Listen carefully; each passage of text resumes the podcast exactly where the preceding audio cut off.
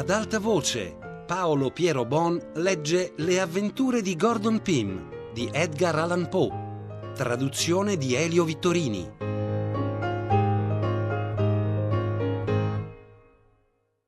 Too Wit aveva la sua dimora al centro del villaggio. È molto più grande e un po' meglio costruita delle altre consimili. L'albero che ne costituiva il sostegno era stato tagliato a dodici piedi circa dal suolo ed era fornito di alcuni rami lasciati apposta perché la copertura restasse tesa e non ricadesse a sbattere contro il tronco. Codesta copertura, che consisteva di quattro larghe pelli legate l'una all'altra con spille di legno, era tenuta ferma per mezzo di pioli conficcati nel suolo. Il terreno sotto era ricoperto d'uno spesso strato di foglie secche che facevano come da tappeto. Con grande solennità ci si condusse in questa capanna e tutti gli indigeni che poterono, finché vi fu spazio, ci tennero dietro. Towit sedette sulle foglie e ci fece segno di seguire il suo esempio. Obbedimmo e allora ci accorgemmo di esserci cacciati in una situazione imbarazzante se non proprio critica. Ci trovammo in dodici tutti seduti per terra mentre i selvaggi, una quarantina, ci stringevano da ogni parte, accoccolati sulle cosce, in un modo tale che se qualche incidente fosse sopravvenuto, ci sarebbe stato impossibile far uso delle nostre armi e persino di levarci in piedi. E la calca non era solo nell'interno della tenda, ma anche al di fuori, dove magari si affollava tutta la popolazione dell'isola, trattenuta dall'investirci e calpestarci tutti per le grida incessanti di Towit. La nostra sicurezza principale consisteva nella presenza di Towit tra noi, e noi ci stringemmo a lui, visto che non avevamo altro mezzo di trarci d'imbarazzo, decisi a non lasciarlo andare e a sacrificarlo senz'altro, appena si fosse manifestata qualche ostilità. Acquetatosi il tumulto e ottenuto un certo silenzio, il capo ci tenne un lungo discorso dello stesso genere di quello rivoltoci dalle canoe, con la differenza che stavolta gli anamu avevano maggior risalto dei lama lama.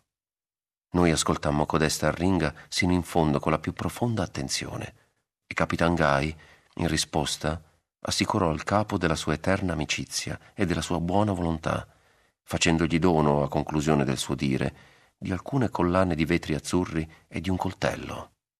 Il monarca, con nostro vivo stupore, arricciò sdegnosamente il naso dinanzi alle collane, ma del coltello si dimostrò soddisfatto oltre ogni dire e diede ordine di servire subito il pranzo.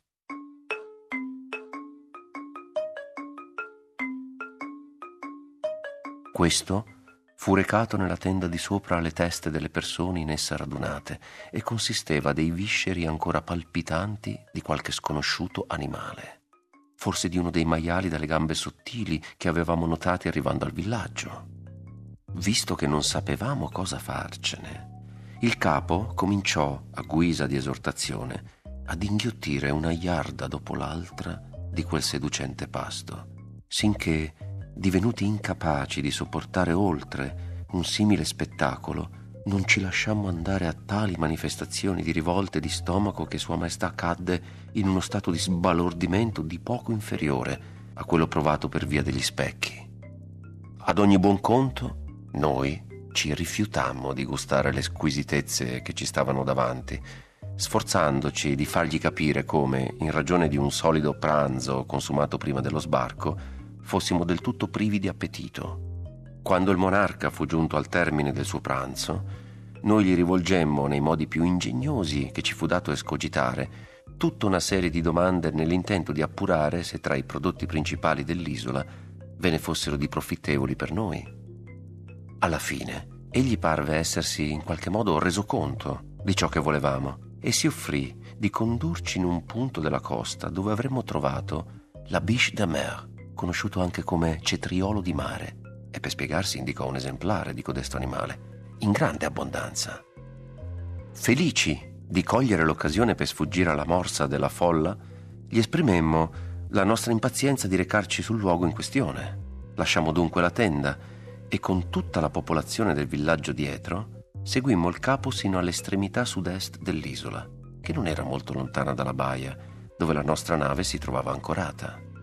Quivi aspettammo pressappoco un'ora che arrivassero le canoe, su una delle quali ci imbarcammo tutti e dodici per essere portati, a furia di pagaie, lungo la scogliera di cui si è discorso più sopra, e poi lungo un'altra più a largo, dove vedemmo tanta e tanta biche de mer, quanta mai aveva potuto vederne il più vecchio dei nostri marinai negli arcipelaghi delle latitudini meridionali rinomatissimi per codesta mercanzia. Restammo lungo la scogliera giusto il tempo di convincerci come ci sarebbe stato facile caricare una dozzina di bastimenti se avessimo voluto. Ci accostammo quindi alla goletta e prendemmo congedo da Towit, dopo averci fatto promettere l'invio entro 24 ore, di tutte le anatre e le tartarughe Galapagos che le sue canoe potessero contenere.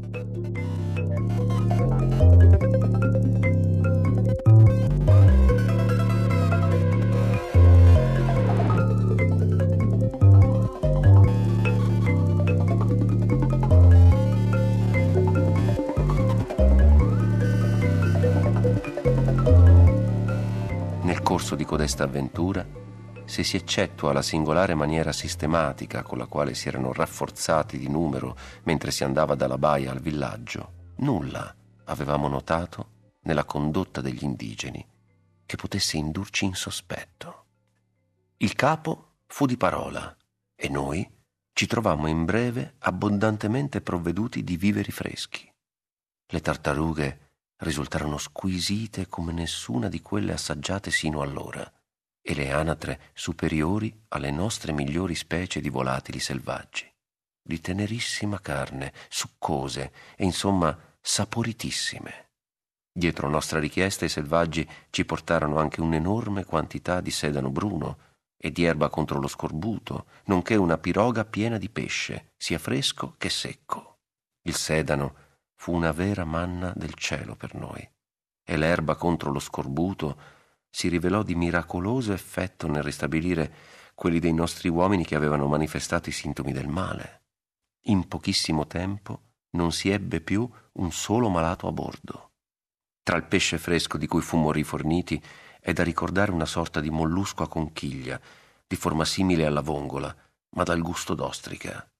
Sebbero granchi e gamberi a profusione e uova di albatri e di altri uccelli dal guscio nero. Caricammo inoltre una discreta quantità di carne di maiale, della specie sopra descritta, che la maggioranza dei nostri uomini trovò gradevole, ma che a me, impregnata come mi parve d'un tanfo di pesce, riuscì ripugnante. In cambio di tutto codesto ben di Dio, noi offrimmo agli indigeni collane di vetri azzurri piccoli oggetti di rame, chiodi, coltelli e dei lembi di stoffa rossa che essi gradirono con viva soddisfazione. Stabilimmo così sulla costa, protetto dai cannoni della goletta, un mercato vero e proprio, dove il traffico si svolse in condizioni, almeno in apparenza, di perfetta buona fede e con un ordine che, dato il modo di comportarsi degli indigeni nel villaggio, non ci saremmo mai aspettati da essi.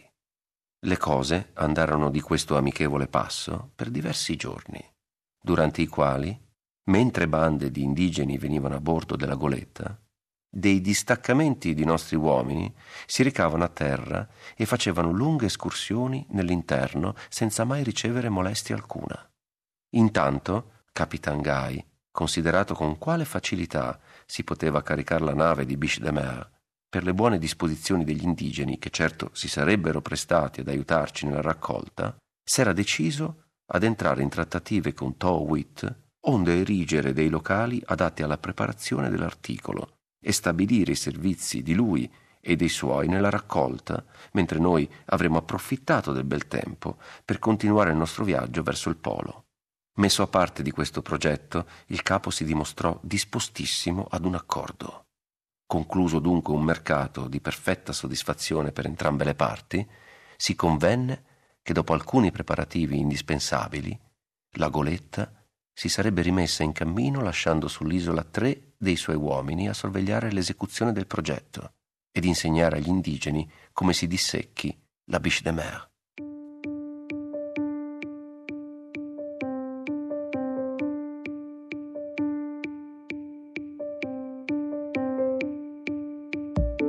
Codesto mollusco dei mari indiani è noto in commercio sotto il nome francese di bouche de mer, un buon boccone del mare. Se non erro, il celebre Cuvier lo chiama gastropoda pulmonifera. Lo si raccoglie in abbondanza sulle coste delle isole del Pacifico, specialmente per essere venduto in Cina, dove va a prezzi altissimi. Alla fine del mese eravamo pronti per la partenza ma avevamo promesso di fare una visita ufficiale di congedo al villaggio e Towit insistette con tanta ostinazione circa la necessità di mantenere la nostra promessa che noi giudicammo opportuno non offenderlo con un rifiuto. Ritengo che non c'era allora più nessuno tra noi che avesse, sia pur minimamente, in sospetto la buona fede degli indigeni. Essi si erano comportati nella maniera più lodevole prestandoci un solerte aiuto nei nostri lavori, offrendoci spesso le loro merci senza richiedere ricompensa e non trafugando mai nulla, sebbene ad ogni regalo che facevamo loro dimostrassero, con le solite stravaganti manifestazioni di gioia, quale alto valore attribuivano agli oggetti di cui noi eravamo in possesso. Le donne, in special modo, erano sotto ogni riguardo di una cortesia estrema. Insomma, noi non avremmo mancato di essere i più diffidenti tra gli uomini se avessimo potuto sospettare codesta gente che ci trattava così bene, capace del più piccolo pensiero di perfidia.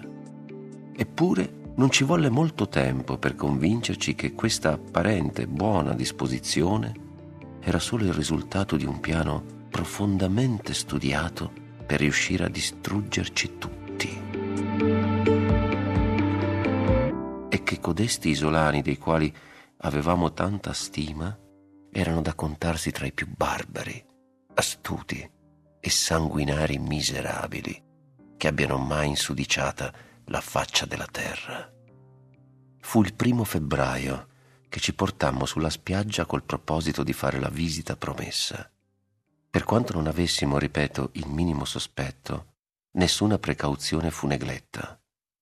Sei uomini rimasero a bordo con l'ordine di non lasciare avvicinare alcun selvaggio per nessun pretesto durante la nostra assenza e di non muoversi mai dal ponte. Furono issate le difese di bastingaggio, i cannoni ebbero una doppia carica a pallini e mitraglia e le spingarde vennero rifornite a pallottole da fucile. La nave si trovava con la sua ancora a picco ferma ad un miglio circa dalla costa e nessuna canoa poteva abbordarla da nessuna parte senza essere vista ed esporsi subito al fuoco delle nostre artiglierie.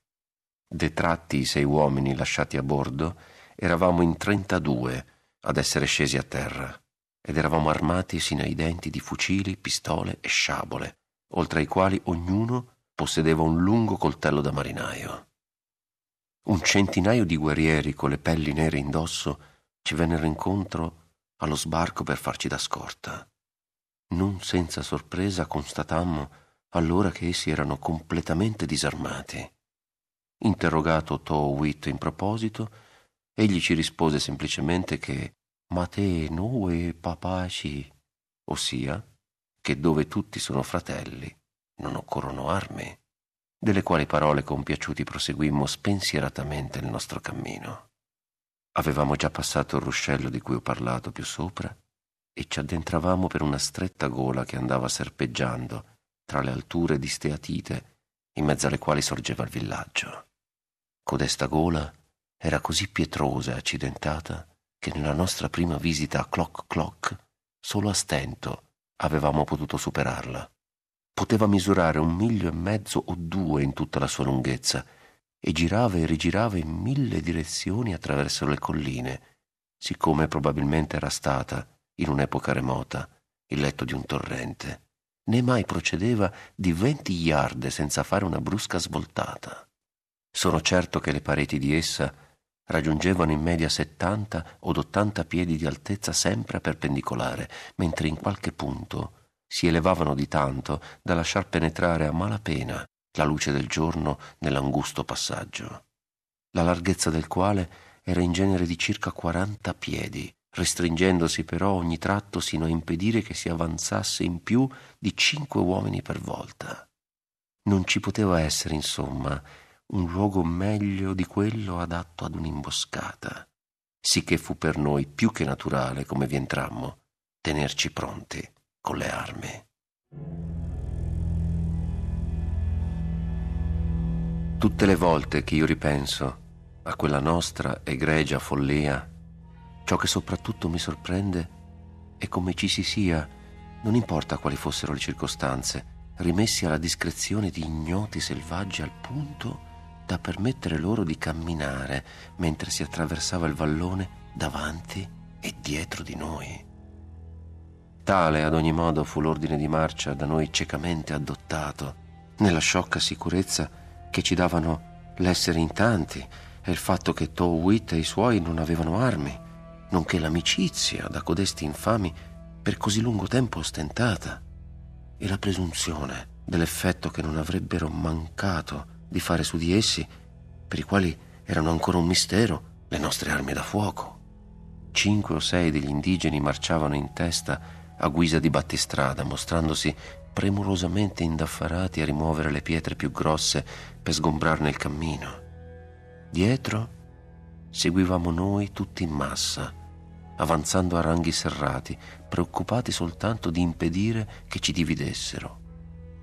Per ultimo, con un ordine e una correttezza del tutto nuovi in loro, veniva il grosso dei selvaggi. Dirk Peters, un certo Wilson Allen ed io camminavamo un po' più a destra dei nostri compagni, esaminando lungo la strada le singolari stratificazioni della parete rocciosa che ci sovrastava. Una spaccatura della roccia attirò a un certo punto la nostra attenzione. Era larga quanto occorreva perché un uomo passasse senza sforzo e si addentrava nella montagna per 18 o 20 piedi circa in linea diritta, svoltando quindi a sinistra di altezza, fin dove il nostro sguardo poté arrivare, mostrava di misurare un 60 o 70 piedi. Qualche stento arboscello vi cresceva nelle crepe del terreno e siccome vidi che ne spenzolavano delle nocciole, mi venne la curiosità di esaminarlo da vicino e così, inoltratomi nella fenditura, raccolsi cinque o sei nocciole da un grappolo per subito affrettarmi a tornare indietro. Nel voltarmi trovai che Peters e Wilson Allen mi avevano seguito.